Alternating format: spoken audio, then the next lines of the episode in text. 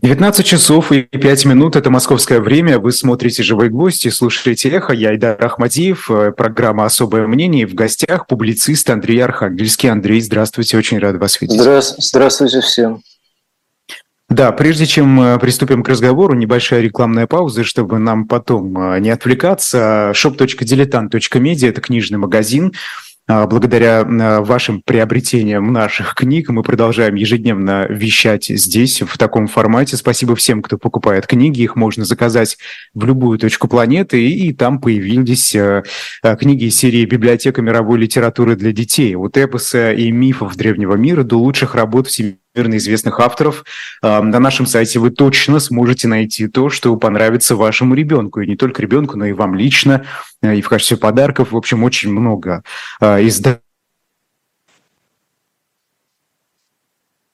не смотрел сегодня, но во всяком случае он там был. shop.diletant.media, переходите, покупайте. Всем большое спасибо, кто это делает.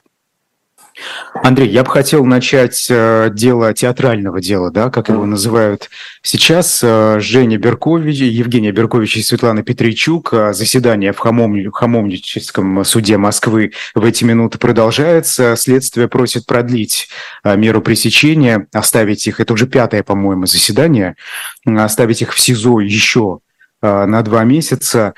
Скажите, вот зачем это нужно власти? Потому что... Uh-huh по-моему, никаких четких э, доказательств вины, да, хоть каких-то аргументов приведено не было до сих пор. Зачем это нужно? По-моему, это лишний раз только привлекает внимание.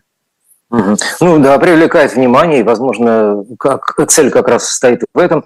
Э, видите ли, Айдар, э, у нас, живущих вот сейчас, в 2023 году в сентябре, слава богу, да, у нас все время э, возникают вопросы, на которых нет ответа. Вот зачем Светлану Петричук и Евгению Беркович преследовать? Ну, э, как говорится, ежу понятно, что они не представляют ну, никакой угрозы для власти. Да? Что человек театра, как человек театра вообще может, э, как он угрожает, может угрожать основам. Да? Но, тем не менее, все это делается откровенно, откровенно на показ. Действительно, вы правильно заметили. Э, и, возможно, цель, одна из целей состоит именно в этом, чтобы преподать урок, да, показать, вот как будет. Но вот я когда говорил о том, что вопросы, на которые нет ответов, да, э, ведь э, заметьте, Айдар, точно таким же вопросом задавались наши с вами современники и коллеги когда было дело Кирилла Серебренникова, зачем это нужно? Да, и вот тут опять театр, и опять непонятно, зачем и кому это нужно, перефразируя известную песню Вертинского. Да? Э, собственно говоря, ответ э, состоит, по-видимому, по-видимому вот в чем. Да? Э, с точки зрения нынешней кремлевской власти, театр является наиболее опасным примером свободы, но это понятно. Да? Наиболее опасная сфера искусства, кстати говоря. Кино под контролем, а, литература не очень-то вымахивается, она как-то все больше там по, по норкам, да, и вот что, ну, что, что там еще остается? Да, современное искусство, квартирные выставки, да. Что у нас? Музыка, музыканты, понятно, они за них говорят смычки. Вот, а что остается из э, такого вот а, а, объективного, так сказать, искусства, да, которое соприкасается с человеком? остается театр. А теперь вот представьте себе размеры, огромные размеры нашей с вами страны, в которой за последние 30 лет свободы, и тут в данном случае это не преувеличение, потому что для искусства это время действительно стало наиболее свободным, э, история расцвета нового, да, а независимого, а появилось, появились э, сотни и тысячи маленьких, небольших, э, самостоятельных, ну, естественно, что большинство из них при государственной поддержке, но здесь надо сделать оговорку они, конечно, спонсируются государством, но инициатором является именно само государство, а не, не люди. Эта система, так сказать, порочное финансирование всего хорошего, она сложилась, но э, для государства это способ контроля, так что они заинтересованы в этом не меньше, скажем так, чем сами актеры, режиссеры и так далее. И э, дело обстоит именно так. Это рычаг для манипуляции с точки, со стороны государства. Держать эти театры под контролем, когда они говорят, мы за вас платим, поэтому ставьте то, что э, в русле государственной политики. Да с радостью бы ставили, но нет же альтернативного, так сказать, э, спонсирования. Да? И вот э, э, ухожу от этой долгой, длинной темы, э, перехожу, как бы как конкретное делаю конкретное заявление. С точки зрения нынешнего Кремля, с точки зрения нынешней власти, вот этот, ну, как бы на ее взгляд – Э, чекистский, да, э, спецслужбистский, если хотите. Вот эта сеть, огромная сеть театров, это, это является как бы опасностью. Вот в их представлении вот эти островки свободы, которые по всей стране и которые занимаются одним и тем же делом, они представляют теперь опасность. И вот поэтому одно за другим дела касаются именно людей театра. То, что выбраны, э, к сожалению, Светлана и Евгения, Э, да, вот их выбрали в качестве показательного примера. Но это пример именно рассчитанный на, на, на всех. Да. А скажите, вот э, такие э, кейсы, да, преследование э, театралов, преследование писателей, кого бы то ни было, это вообще эффективно? То есть это заставляет замолчать? Или наоборот, э, уводит искусство в какой-то андеграунд, где он становится абсолютно неподконтрольным э, и популяризируется с помощью, mm-hmm. вот, э, к сожалению, да, вот, вот таких репрессий. Mm-hmm. Да, Айдар, вы в точку задаете вопрос. Вы задаете сложный вопрос, на который, из которого есть, так сказать, развилка, да? выход есть. Вы сами перечислили эти варианты. Э, э, эффективно ли это? Это эффективно, потому что люди боятся, люди, а, люди как люди, как говорил известный персонаж, что только квартирный вопрос испортил их, ладно бы испортил. Страх. Вот, э, собственно говоря, главный, главный способ управления. И естественно, что все получается в этом смысле. Без страшных людей минимум. А, конечно, это, э, это запугать, чтобы замолчали. С другой стороны, вот вы упомянули вариант, да, э, какой смысл в этом? А вот смысл этот, этот, в этом такой же, извините, уж тут я перефразирую вас, да, вот смысл такой же, как в речи Бродского на суде или речи, скажем, Э, литераторов, которых судили в 50-е годы, э, Синявского и Дани... Синявский и Даниэль, вот как раз Даниэль. хотел, да, об Синявский этом деле. Угу. Вот, вот э, мрачно шутя, ответим, что смысл вот такой. Это, вот это останется в истории, это останется в истории театра, их поведения и их речи. И больше никакого, естественно, в этом смысла нет. Вы, а, вы говорите, Айдар, о возможности ухода в андеграунд. Как бы вы спрашиваете, не вытеснит ли подобные действия людей в андеграунд. Тут вот какая вещь. Я вот беседовал с Екатериной Деготь, нашим чудесным искусствоведом. Она э, заметила одну очень важную вещь. Э, ситуация экономическая отличается ныне от э, советской. Тогда все независимое, все свободное, все дышащее – по определению могло существовать только вне государства, при том, что люди могли работать там на каких дворниками, сторожами, мы знаем, да, э, соблюдать правила игры. А вот сейчас экономическая э, ситуация такова, что это вытеснение идеологическое, этот идеологический пресс не означает автоматического ухода в андеграунд, потому что иная экономическая ситуация. Людям, в конце концов, нужно на что-то жить. Так что по логике, по, по нашей с вами свободолюбивой логике, э, раз театр прессует, он уходит в андеграунд, как бы тут все просто, но в жизни все э, это будет э, Э, иметь минимальные какие-то, видимо, будут иметь минимальные э, примеры. То есть какие-то театры действительно появятся подпольные, так сказать, совершенно неофициальные для, для кого они будут играть. Для 50 человек э, шепотом будут друг другу сообщать где дату проведения.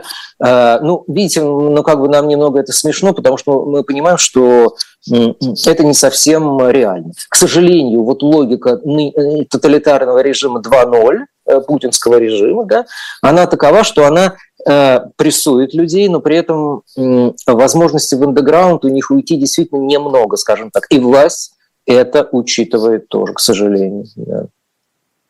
Но при этом, смотрите, а, недавно вышел, он, по-моему, до сих пор идет, а, а, фильм «Свидетель», который угу. рассказывает с определенной государственной точки зрения о войне в Украине, и этот фильм провалился. Ну, правда, mm-hmm. провалился. Mm-hmm. Истощенный российский кинопрокат. Да, и mm-hmm. даже в таких условиях он, а, мне рассказывают мои знакомые, которые в России сейчас, и они а, просто из профессионального интереса пошли посмотреть этот фильм в премьерный день и оказались mm-hmm. в полупустом зале, если практически не одни. Это, ну это ведь говорит о многом. Людям не нужно такое искусство. Они не хотят этого видеть. Видите, какая вещь? Э, да, с вашей интерпретацией, Айдар, тоже можно согласиться. Но все это, конечно, все устроено несколько сложнее. Э, у нас есть примеры, скажем так, подобных э, картин, которые были сделаны по горячим событиям, вот прямо про сейчас. Да? Это, скажем, там, по-моему, «Крымский мост» назывался фильм, тоже художественный. У него тоже был, у него было минимум посещений, он тоже провалился в прокате ну, там можно э, обсуждать его э, э, эстетические особенности, недостатки, да, можно говорить об его явной открытой идеологической направленности, что всегда вредит искусству. Это все правомощно. Но, наверное, будем все-таки в данном случае реалистами, кино – это как бы дело больших Э, больших, э, в которых задействованы большие, э, большое количество команд, игроков, денег, это площадки, то есть тут много всякой специфики, то есть это не одним же человеком, не, не, пяти, пяти, не пятью человеками делается, да, это командная такая игра. И вот, как показывает опыт, зрители хуже реагируют, скажем так, гораздо хуже реагируют на что-то э, сиюминутное про сейчас, чем на историческое полотно. Потому что, вот, например, э, феноменаль... с противоположной стороны, да, феноменальный успех был у фильма Т-34, э, который рассказывал, ну, это, конечно, полуфантастика, да, но тем не менее вот он рассказывал о событиях войны Великой Отечественной. И вот тем не менее он собрал огромное количество денег в прокате, как и фильм «Холоп», про последний год, э, ну, фантастический тоже фильм, да, про последний год э, э, перед отменой крепостного права. То есть этот небольшой опыт кино, кинопроката в России за последние 30 лет показывает нам, что вот люди лучше ходят на кино про старину, чем на кино про новизну. То есть тут нету, не ждите, так сказать, рифмы к слову розы. Не, не ждите, что я вам скажу, ну да, конечно, люди понимают все убожество этого фильма, и поэтому они не идут на него, что совершенно, казалось бы, справедливо. Да? Но вот помимо этого, а, видимо, ну, есть еще какие-то факторы, так сказать, объективные, которые, естественно, дополняют друг друга. Ну, вот результат мы знаем. Угу. Ну, раз уж мы о фильмах заговорили, э, совсем недавно Министерство культуры э, выступило против э, проката, причем проката неофициального, да, по параллельному импорту, как это сейчас называется, фильмов «Барби» и «Опенгеймер». Угу. Потому что они, по мнению Минкульта, не соответствуют традиционным ценностям России. Угу. Что, конечно, они имеют в виду под Россией, какую группировку людей. Это вопрос к ним, да. Но вот так вот, э, вот так э, наша прачечная, простите, пожалуйста, за это, определила эти фильмы. Э, это что, о чем это говорит? Почему, почему Барби Опенгеймер не соответствует? Ну, это правда же. Тут в данном случае давайте согласимся с оценкой Министерства культуры. Конечно, это, это, это, эту оценку она дает и, самому, и самой себе, и режиму, который ныне как бы руководит, да, а, но тем не менее действительно не соответствует. Потому что Барби – это культура, ну, ну, скажем, я никого не обижу, если скажу дев, э, девочкина, девочкина культура, как это, ну, в общем, вы, вы поняли. А, ведь это, собственно говоря, это, это, это мирная жизнь. Это мирная жизнь, в конце концов. Э, это прекрасно, потому что, ну да, можно над этим миром Девчуковой, вот я какое слово хотел употребить, да? но окей, это все равно история э, э, из мирной жизни, это история, скажем так, это попытка найти смысл жизни в, в, в, мирное, в мирном существовании и сосуществовании. Между прочим, фильм именно как раз э, об этом, хотя он и о борьбе со стереотипами, о том, что каждая Барби должна задуматься. Да, ну это я так, конечно, утрирую немного, пишу рецензию на коленке. Вот. Э, что касается Барби, это пример как бы, ну, естественно, что это пример другой жизни, буржуазной, если хотите, жизни. Жизни общества потребления, которое, несмотря на все его недостатки, прекраснее, чем убивать друг друга, согласитесь. Ну, а что касается Опенгеймера, тут тоже, в общем, оценка справедлива. Дело в том, что треть этого фильма Э, посвящена размышлению об этике, потому что люди, которые придумали э, смертоносное оружие, они, э, вот эти люди 70 лет назад, они вообще были, кроме всего прочего, философами. Они вот они размышляли, ну так вот вообще принято было. Этот универсализм, универсализм научного человека, да, человека, делающего открытия, в общем, это была такая норма в середине 20 века, это был еще хороший тон. Потом впоследствии, к сожалению, мы знаем, это немного как бы ушло на задний план. Да? Но тогда этика была, была вообще важнейшим вопросом для всех этих людей, которые придумали ядерную и прочую бомбу. Мы знаем пример академика Сахарова, который придумал, а потом начал с ней бороться.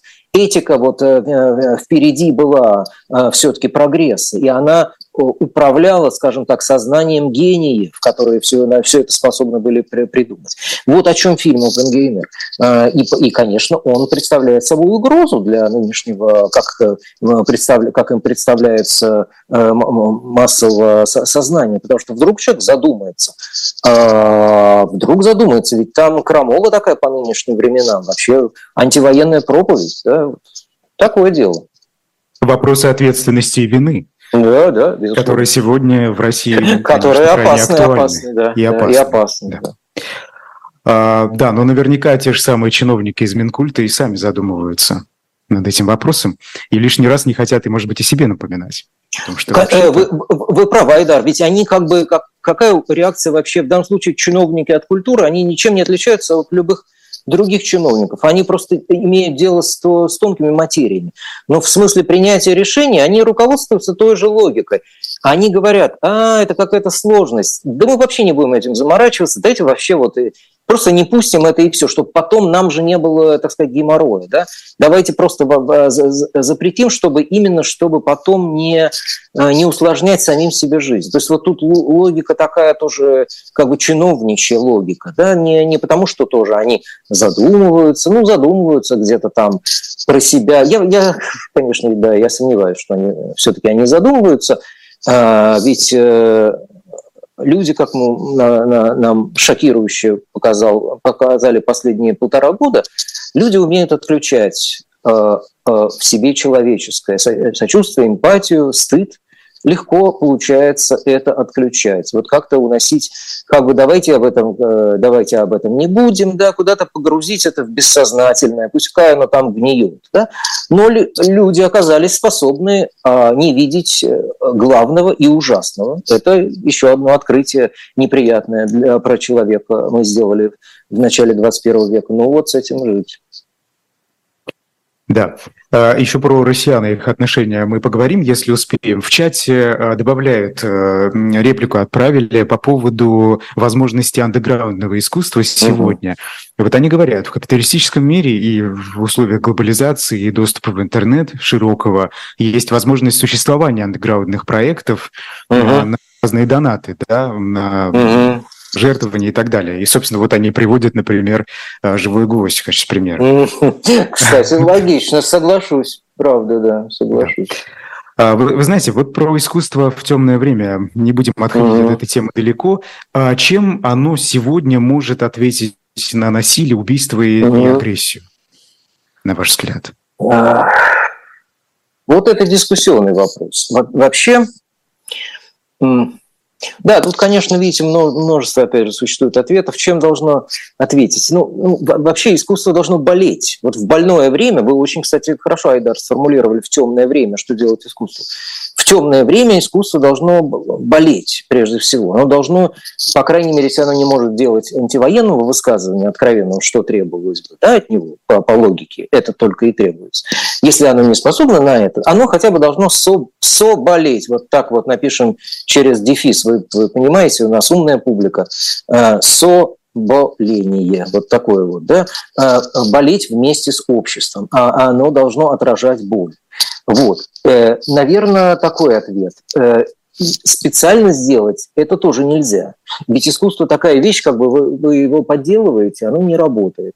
А если это от души, хотя, хотя это, допустим, и простенько сказано, и это откликается. Посмотрите, какое количество стихов появилось об этом.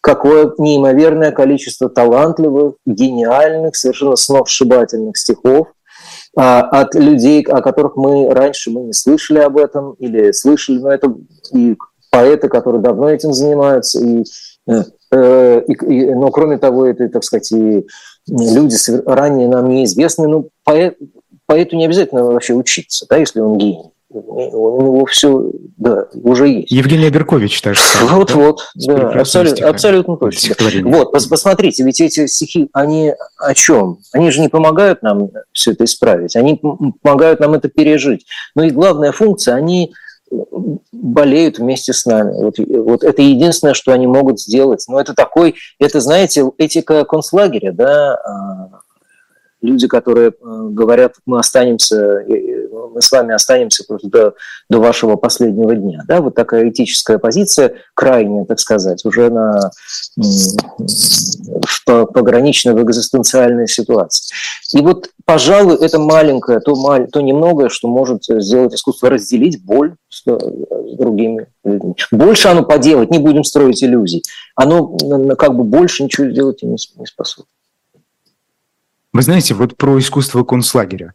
Mm-hmm. Как вы сказали, это, э, я так это представляю себе, что это искусство концлагеря, оно работает направленно, да, потребителями этого искусства, простите за слово потребитель, в данном случае как-то не особо звучит, а, потребителями являются как раз представители определенной, возможно, идеологической группы людей, которые против войны, которые осведомлены и понимают, что происходит. Но может ли искусство, и я считаю, что сегодня это крайне важно, объединять, э, находить, возможно, какой-то компромисс, э, потому что российское общество сегодня сильно разделено. Даже разговаривать даже с теми, кто сегодня выступает э, в поддержку режима Владимира Путина, в поддержку боевых действий, пытаться их э, вразумить, что ли? Или это не задача искусства сейчас? Нет, нет, почему? Я, кстати, я как поклонник Белинского, я как раз считаю, что, хотя мне там многие ругают за это, тем не менее, да, я считаю, что у искусства есть общественная задача и общественная роль. А, такой вот уж я, извините. Э, я бы, и, конечно, я бы аплодировал, если бы это было так, как вы, Айдар, утверждаете. Я, конечно, был бы всеми руками за.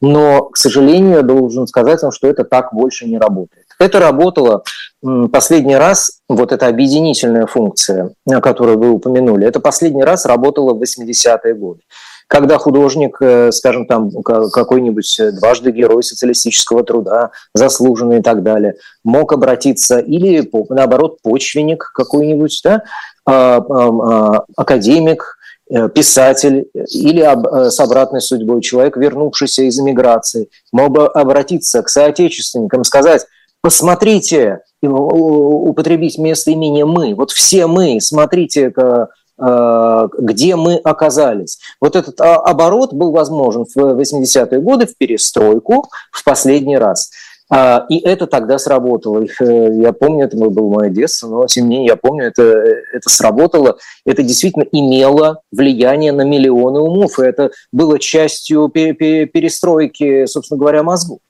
После 86-го, там, 87-го, 90-х годов этот фокус больше ни разу не удался. Он не удался, собственно говоря, даже в начале 90-х, когда уже была буржуазная Россия. Да?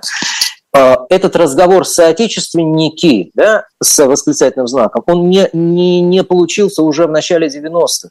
И это был одним из главных потрясений. Больше не, не было вот этого единого тела, ну а что ж вы хотите? Ведь это капитализм, он разъединяет, э, как бы он атомизирует, поэтому и единого тела-то больше не было, оно никак не собиралось. Его, конечно, нужно собирать, но тоньше, и, а, и в любом случае у вас уже не будет такого изысканного большинства, скажем так, как э, ну, при советской власти. Короче говоря, нет, это э, больше не работает, вот эта а, а, объединительная функция искусства, она больше не работает к сожалению. Да, это так. Вот больше что-то и прибавить нечего.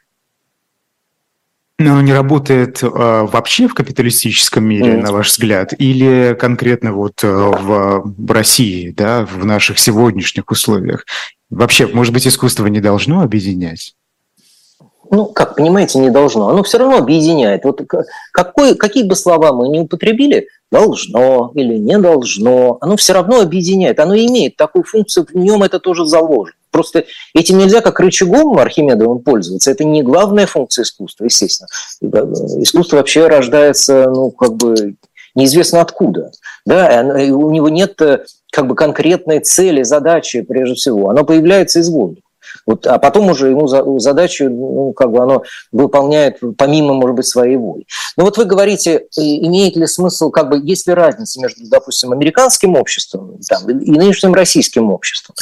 А, вот ведь в американском обществе э, можно вполне себе представить, когда вот это мы, соотечественники, мы, оно, по крайней мере, затронет половину аудитории. То есть, условно говоря, электорат там республиканской партии или демократической партии, да, то есть оно, по крайней мере, так и работает. То есть мы видим, что вот эти, э, как бы эти, э, как же сказать, э, инстинкты коллективизма, ну, скажем так, правильные инстинкты коллективизма, они все-таки в демократическом обществе, по-настоящему демократическом обществе работают, тем не менее. Хотя общество-то насквозь капиталистическое, кто с этим поспорит. А вот в России нет. В России хитрее все устроено и сложнее, естественно, потому что капитализм капитализмом, но оно у нас атомизировано абсолютно, политического опыта нет, то есть у людей нет а, единственной возможности почувствовать себя коллективом, а это человеку тоже необходимо, да, он коллективное общественное животное, как нас учат классики, да. Вот э, почувствовать себя частью коллектива оно не может, потому что нет по-настоящему реальной партийной жизни, потому что нет выборов, э, потому что нет э, как бы реальной конкуренции, а, а все, что предлагается человеку, так сказать, это, в общем, там все легко предсказать. Да? Вот именно потому, что нет политического опыта, инстинкта объединения, поэтому не, не, не работают коллективные модели в искусстве тоже, потому что искусство в таком, в таком атомизированном состоянии общества вынуждено обращаться каждому по отдельности практически. Вот каждому приходить, говорить, здравствуй, Иван, я пришло к тебе, твое искусство, давай поговорим. Ну, Иван говорит, да пошло ты, выключает. Потом оно, оно опять приходит к Василисе, говорит, здравствуй, Василиса, давай поговорим с тобой об, об искусстве. Василиса говорит, охотно поговорю. И этот разговор состоялся. Но вот это все, как вы понимаете, э, как бы это не разговор с мы, это разговор, это разговор с отсутствующим собеседником, да, вот искусство не видит своего коллективного, э, своего коллективного слушателя, зрителя, э, оно имеет дело с э, загадкой, с пустым, ну вот с как бы неисчислимым, скажем так, субъектом. Вот. И смотрите, как, какая вещь. С одной стороны, как бы мы можем сказать? Ведь смотрите, вот это торжество индивидуализма, посмотрите, какие русские индивидуалисты. Ну, россияне, да, простите. А, вот, это, это да. Это, кстати, это, кстати, действительно правда, и последние 30 лет продемонстрировали все-таки к, к этому вполне расположенность. Но штука-то в том, что вот общество, к сожалению, можно построить при наличии индивидуализма, но э, совсем без коллективизма, без коллективных действий, без солидарности, без умения объединяться для какой-то цели, вы тоже не можете построить это общество. Так что очень, э, к сожалению, очень жаль, да, специфика российского общества такова, что оно и не умеет объединяться ради хороших, э, к сожалению, ради хороших вещей. Нет таких инстинктов. Но это касается в первую очередь политики. Нет политических инстинктов. Вы знаете, в чате э, спрашивают вас, может быть, российское общество слишком раздуто, хм. поэтому... Ну, смотря что это, это по-разному можно понять, да. да раздуто как, в каком? Как, как, как понимать? Э, понимаете, э, Вообще работа с обществом – это тонкая очень вещь. Э, опять же, вопрос. Смотрите, вот ведь можно дать инициативу снизу, да?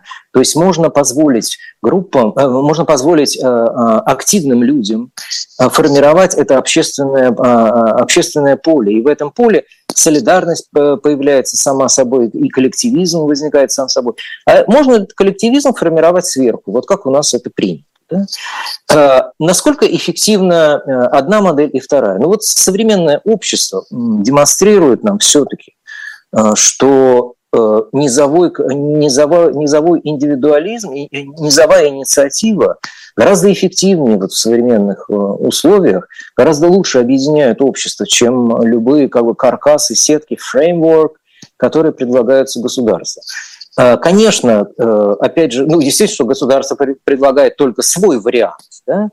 но и, кстати говоря, не будем отрицать, что местами оно эффективно, а не местами это работает. Но Э, скажем, если говорить о какой-то, каком-то э, марафоне на длинную дистанцию, то э, все-таки опора на личность, на личную инициативу, на индивидуальность все равно предпочтительнее, чем вот эта работа с массами в, в марксистском духе.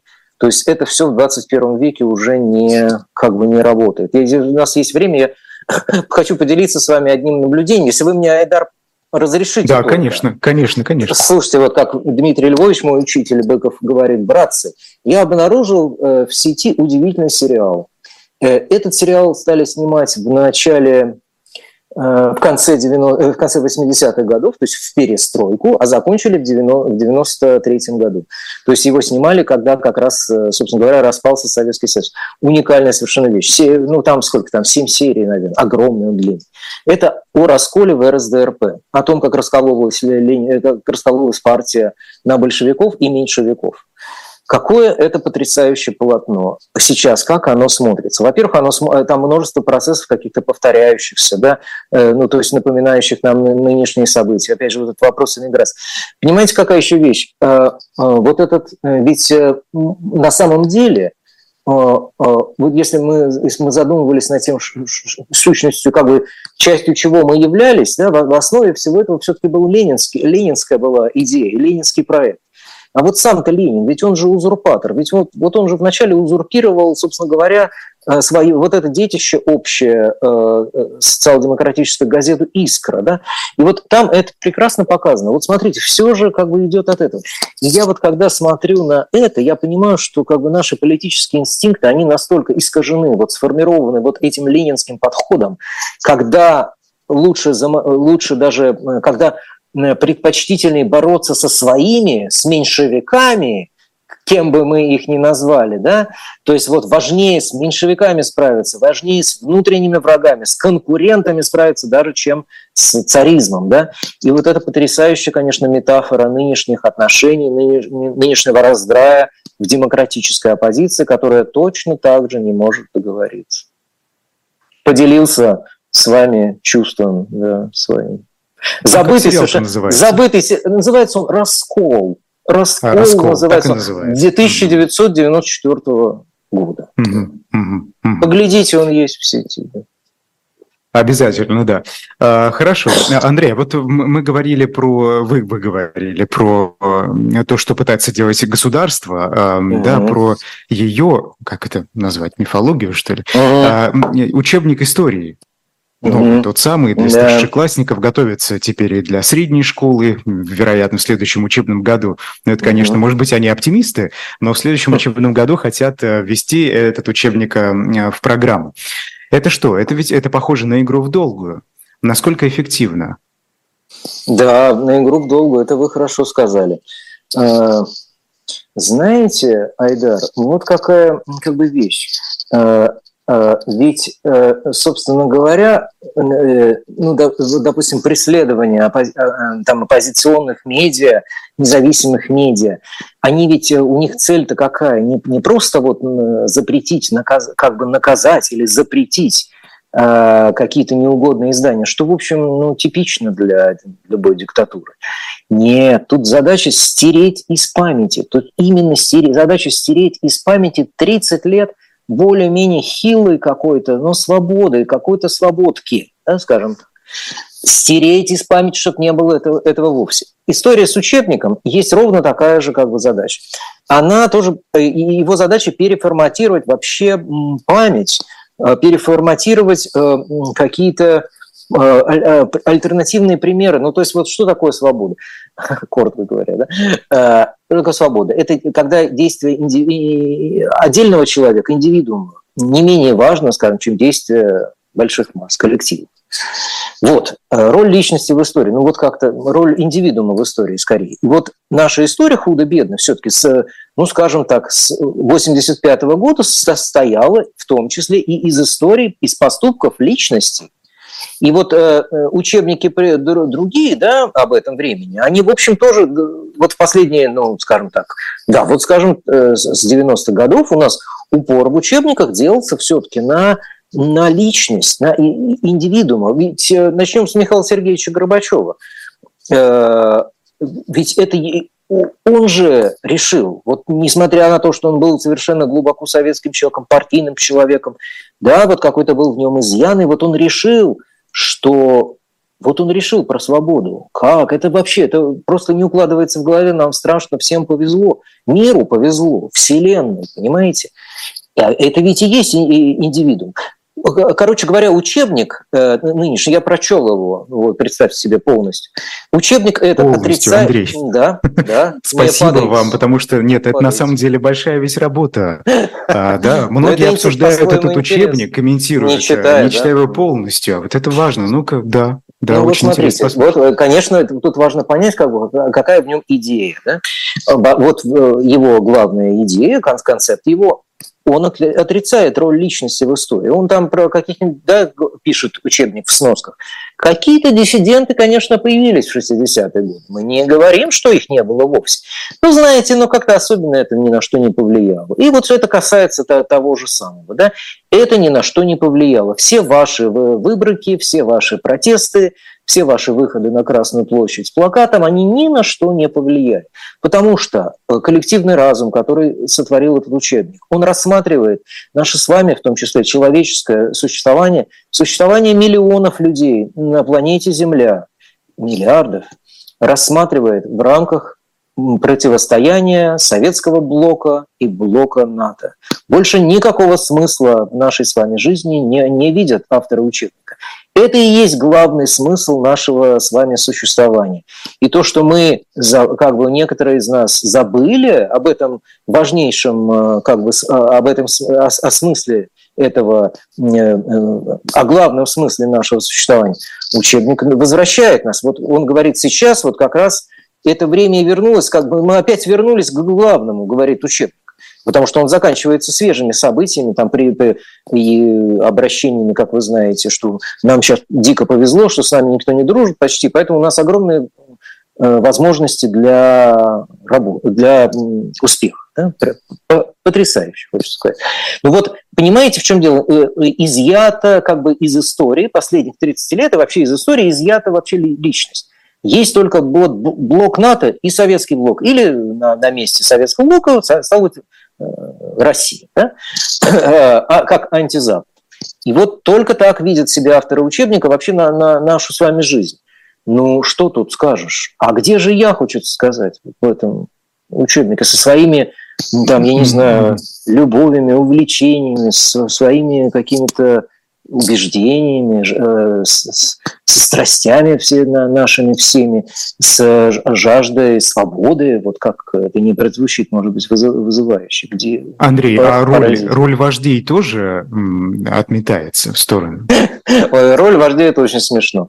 Значит, про про Сталина написано, естественно, что он ну, некоторые ошибки, конечно, он допускал, но так в целом он крепко держал страну. И понятно, что авторы дают понять, что это и есть самое главное. Да? Э, учебник начинается с 1946 года. А, про а, про Хрущева написано, что он, конечно, волюнтарист и много ошибался, хотя тоже был, в общем, советским, не без греха. Но вот Константин Устинович Черненко отмечен, э, ну, про Андропова, конечно, только хороший. Константин Устинович Черненко очень хорошо э, отмечен. По-моему, ему в этой книге посвящено, там в сноске посвящены, может быть, пять строк, но написано, что, несмотря на то, что он недолго был у власти, он принимал эффектив, был хорош как управленец и как человек, который принимает стро, как бы, в общем, он строго держал страну, значит, в рукавицах. И только про Михаила Сергеевича Горбачева. Эта книга, там ей посвя... только этому человеку посвящена как бы на двух или на трех страницах, ну, по-моему, на одной, вру, конечно, а, целая страница, в которой описываются недостатки Михаила Сергеевича Горбачева. Понимаете, много у него было недостатков.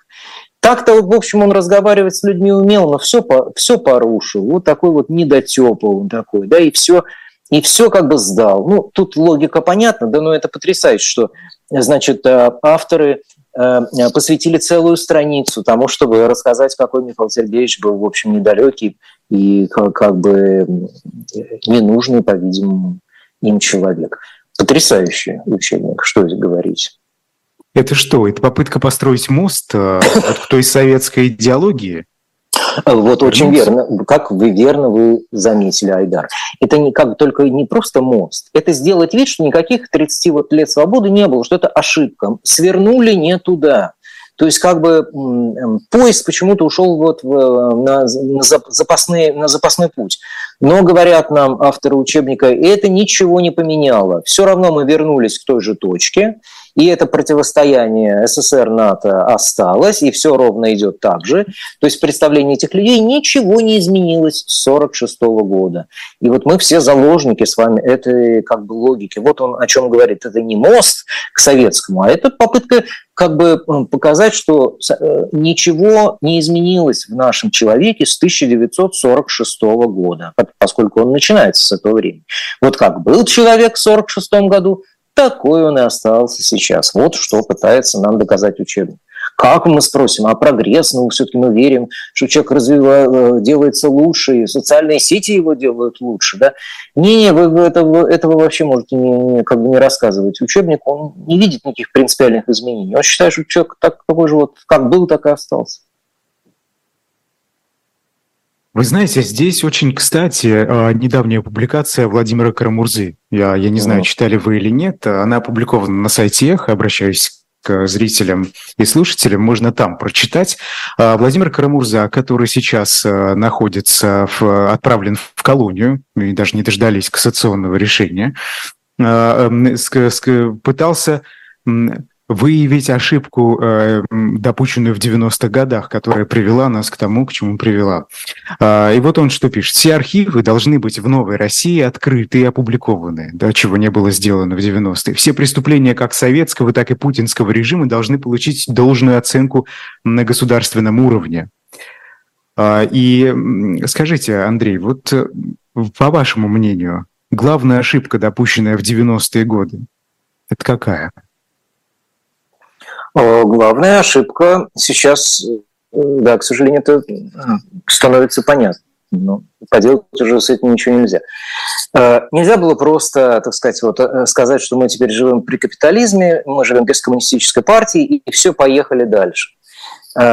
С тоталитарным наследием так не работает, тем более, когда это 70 лет. Это 3-4 поколения, да, это даже не история каких-то стран э, Варшавского договора, в которых это 40 лет было, там еще как бы ваша бабушка помнила, что было до советской власти. А тут нет. Тут вот эта тотальность этого опыта советского, она, ну, как бы если мы представим себе вот эту советскость как болезнь, э, э, вы не можете просто ее забыть и пошли дальше. Вы должны с ней работать как с травмой, причем в масштабах всего общества. Пока вот общество не, не вылечится от этого, как бы оно не может идти дальше, потому что советский человек советскую самовоспроизводится. Да, вот, а, это, а, короче говоря, эта болезнь оказалась гораздо сильнее чем мы могли себе представить. И вот как с ней быть, с этой болезнью, как излечиться, э, это была ошибка, потому что решили не лечить, а решили как бы все скрасить анекдотом. Давайте, давайте споем старые песни о главном, как бы и там хорошо было, и сейчас хорошо. Вот это, вот это было пагубно совершенно, это не сработало. С этим надо было как с травмой работать, а мы как бы все хихоньки да хахоньки. Вот это, бы, это первый важный момент. Второй важный момент а, нужно было придумать как бы будущее будущее нужно было придумывать коллективно всем вместе. У нас наша привычка такова с нашей великой историей, несмотря ни на что, да, такова что для нас про прошлое как бы привычнее, приятнее нам ориентироваться на прошлое. Оно в результате это прошлое нас как бы съело, поглоти, проглотило нас, да? поглотило. Да? А, мы не можем никак из него выбраться, мы с ним боремся или пытаемся его восстановить, неважно. Нам, короче говоря, нам, нужно придумать будущее. Вот об этом, э, это, кстати, у академика Сахарова, э, это хорошо получалось, прогнозизм вот этот вот, да, способность к прогнозированию будущего. У него ведь э, и главная работа его как бы посвящена этому. Он размышляет о том, что будет через 20-50 лет. А вот, к сожалению, этой способности, вот Э, об этом, о том, что нам нужно придумать новое будущее, в 90-е годы об этом речи было, не было. А мы а, ориентировались на, условно говоря, Россию 1913 года, как бы царскую Россию до революции. Да, и вот это служило нам ориентиром что оказалось совершенно тоже фальшивкой. Там э, мы как бы мы себя мыслили как наследники там поручика Голицына и Корнета Оболенского, да, но на самом-то деле мы наследники уже совершенно другого, мы советских людей наследники, да. И вот нам надо было и с самим собой тоже что-то переформатировать себя, перепридумать себя, ну, как бы принять решение у себя, стать другим. Э, эта вся работа не была проделана. Ну вот э, об этом я уже говорил, я повторяюсь, но вот э, работать с будущим, представить себе будущее, нарисовать это будущее, чтобы 100 ученых лучших умов России собрались и придумали будущее, пускай оно будет утопическим совершенно, ну, мирным, естественно, да, не, так сказать, не, не, не ужасным, но хороший вариант будущего. Вот собрались и придумали. Вот, вот это, может быть, чуть ли не важнее было, чем программа 500 дней. Да, вот надо было придумать надо было придумать страну заново. Вот и идею ей нужно было заново придумать. Не брать ее из прошлого, потому что это не работающие все модели. Вот, пожалуй, две вещи, о которых э, хотелось бы сказать. Россия будущего – это наследник России сегодняшней. Скажите, ну, как, как нам пережить э, или как, как нам примириться, что ли, с, угу. с этим прошлым? Что для этого понадобится? Ну, нет, конечно, придется сделать выводы. И, естественно, что придется просить прощения, и, придется, и кроме всего прочего, придется, вот есть такое понятие, выражение, э, культура стыда, да, это все нам предстоит. Но дело ведь не только в том, что э, как бы мы говорим, без прошлого нет будущего. Да? Тут как раз штука в том, что нам, нам нужно, нам требуется как придется как бы даже на, заставить себя забыть это прошлое, и героическое, и, естественно, не героическое, а, а, и, и, и придумать на этом месте что-то, ну, как что-то новое. Понимаете, вот в чем дело. Это не, э, э, вы тут не можете вы не можете тут оперировать как бы простыми причинно-следственными какими-то связями. А, хотя, конечно, историю будут изучать, она никуда не денется. Но у нас всегда отсутствовала идея вот э, самостояния, само, э, самостоятельного существования человека, индивидуума вот в этом, э, в этом государстве. То есть вот я, когда говорю придумать нового человека, я говорю придумать место для индивидуума в России. Вот где оно? оно он нигде не может себя поместить, он себя не видит в этом пространстве индивидуумом. Вот придумать рамки индивидуального существования, придумать рамки для отдельного человека, а не для винтика государственного или вот, это, или вот этого как бы неотделимого от государственного тела вот этого мы. Вот, вот о чем я говорю. Придумать смысл мирного существования для индивидуума, растить свой сад. Э, получать радость, получать удовольствие от мелких радостей жизни, э, зарабатывать деньги, почему нет, честным путем, да, э, что-нибудь растить и, собственно говоря, создавать что-то, ведь и, и, и заниматься бизнесом. Вот найти новые условия сосуществования государства, этого тотального, которое привыкло всегда с нашим человеком обращаться как с частью себя, да, вот найти новую, новую э, найти, э, заключить новый общественный договор между человеком и государством э, в России, придумать. Вот что я называю перепридумать в первую очередь. Придется искать компромисс. потому mm-hmm. что будут такие люди, как Караганов, наверняка вы слышали об его статье, в которой он, например, вместе с авторами говорит про атомный шантаж, про необходимость нанесения превентивных ядерных ударов. А тут же мы видим, что происходит с нашими соотечественниками, которые значит, Россия вот понемногу обрастает э, с памятниками Иосифу Сталину, и, собственно, люди приходят и освещают некоторые священники даже. Ну, в общем, э, знаете, тут можно очень долго продолжать, я думаю, все, все в курсе угу. об обстановке в обществе. Ну вот как с этим-то? Как с этим быть? А, да, придется искать, э, в том числе и придется искать общий язык. Но, понимаете, все-таки надо, э, во-первых, нужно, прежде всего, нужно сформулировать как бы принцип, да, вот сказать, что человек важнее государства. Вот страшная крамола, да, по нынешним временам. Но как бы сказать это громко, объявить, и, естественно, чтобы это было подтверждено делами, чтобы это не просто была риторика. Вот это сказать, ну, чтобы как бы это стало точкой отсчета, для, точкой для отталкивания. Вот дальше от этого уже можно идти. Но вы, вы говорите, как это все компромиссно увязать, нам, между прочим, действительно придется разбираться со своим прошлым, но уже не восхищаясь им, а как бы э, посмотреть на него, дать ему критическую оценку. Потому что, например, опыт сталинизма, за который не попросили про прощения мы друг у друга, э, потому что мы же все наследники и тех, кто расстреливал, и тех, кого расстреливали. Да? Э, вот мы в предыдущий раз не попросили прощения друг у друга за это, как это, как это вообще было возможно. Да? И, это, и, и именно это привело к нынешней катастрофе. Именно потому, что мы подумали, что мы вообще э, как бы лучшие, безгрешные и так далее. Да? Победив одно зло, мы с собственным злом как бы не разобрались. Так что вот с этим, с этим придется разбираться. И это будет надо сказать, это будет мучительно. И мы, кстати, отголоски этой будущей работы необходимой а мы увидим, между прочим, в, нынешних, э, в нынешней полемике сетевой. То есть э, она не только про нынешнее, она и о том, как как тупиково и как, э, как бы беспросветно будет выглядеть, э, скажем, вот эта полемика по, по выпестыванию себя нового, да, но к сожалению, вот надо приготовиться к этой бекетовской пустыне, если, если хотите. Э, будет трудно.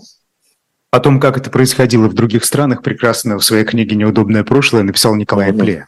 Я да. обращаю да, внимание слушателей, mm-hmm. если кто вдруг не читал, мне кажется, это сейчас очень важно.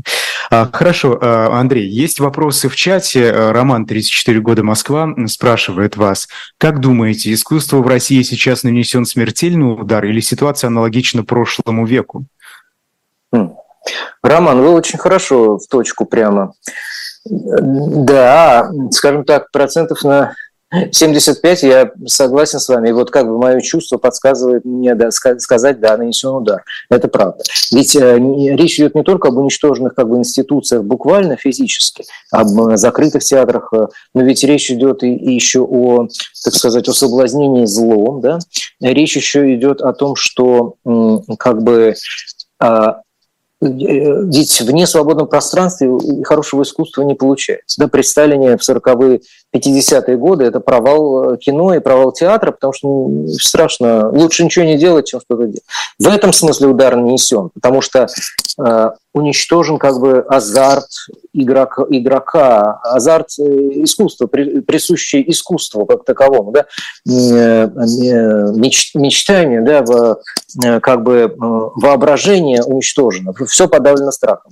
То есть на, на десятилетия вот эта приглушена вот эта способность художественного восприятия мира. Я не знаю, это очень и будет иметь тяжелейшие, огромные последствия для искусства. Тут я с вами, Роман, согласен. Но тот же опыт истории нас учит, что вот на месте выжженной совершенно русской э, советской философии при Сталине или на месте выжженной социологии, откуда ни возьмись, вдруг она появилась опять в 60-е годы, возродилась, и откуда ни возьмись, и философия тоже появилась в 60-е годы. А, а, о чем, кстати говоря, мой замечательный товарищ, однофамилец Александр Николаевич Архангельский прекрасно рассказывал в своем, в своем фильме. Откуда-то они, вот я помню, как Саша говорит, произносит эту фразу, он говорит, вот откуда-то они появились, непонятно откуда. Вот у нас надежда есть, маленькая остается, что и так же будет и, и на этот раз, что непонятно откуда, но оно появится опять. Ну да, как э, э, говорили мои знакомые, которые в те годы, на которых в те годы свалились просто все эти книги в 80-х, да, в период перестройки, вот, завалили, и, собственно, да, это интересно. Хорошо, э, Андрей, у нас осталась буквально минута до конца.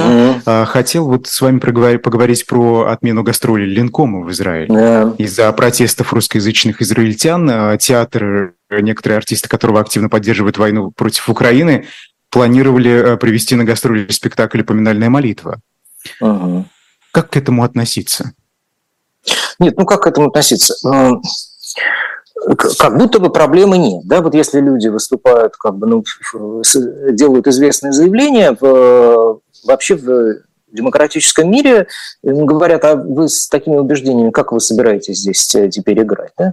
А, но хитрость состоит еще в том, что поехал спектакль, который построен на произведении Шола Алейхима, да, написан Гориным, но тем не менее он основан на этом, да, и там, и вот э, как бы это называется философия субъект-объектные отношения, то есть вот в данном случае это болезненная трагическая тема использовалась как, э, как объект, то есть как таран, с помощью которого можно пробить, так сказать, а мы, вот мы к вам с этим поедем, ну-ка попробуйте нас запретить.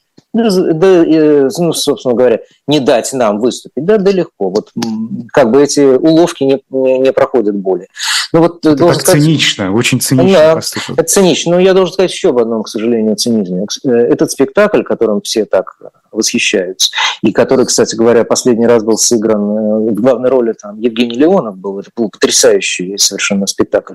В 94 году, в 1994 году последний раз его поставили, а восстановили его в 21 году, да, то есть вот за эти сколько там, 25 с чем-то лет, да, на, за, эти, за эти годы ни разу этот спектакль э, не, не играли в Ленкоме. И спрашивается, почему? Ну, наверное, вы догадываетесь сами. Да, на этой грустной ноте, ну а на какой еще э, сегодня, да, э, мы прощаемся. Андрей Архангельский, публицист, был в особом мнении. Я Айдар Ахмадиев. После нас в эфире «Живого гвоздя» э, программа «Цена вопроса» Сергей Алексашенко и Лиза Никина, поэтому не переключайтесь. До свидания.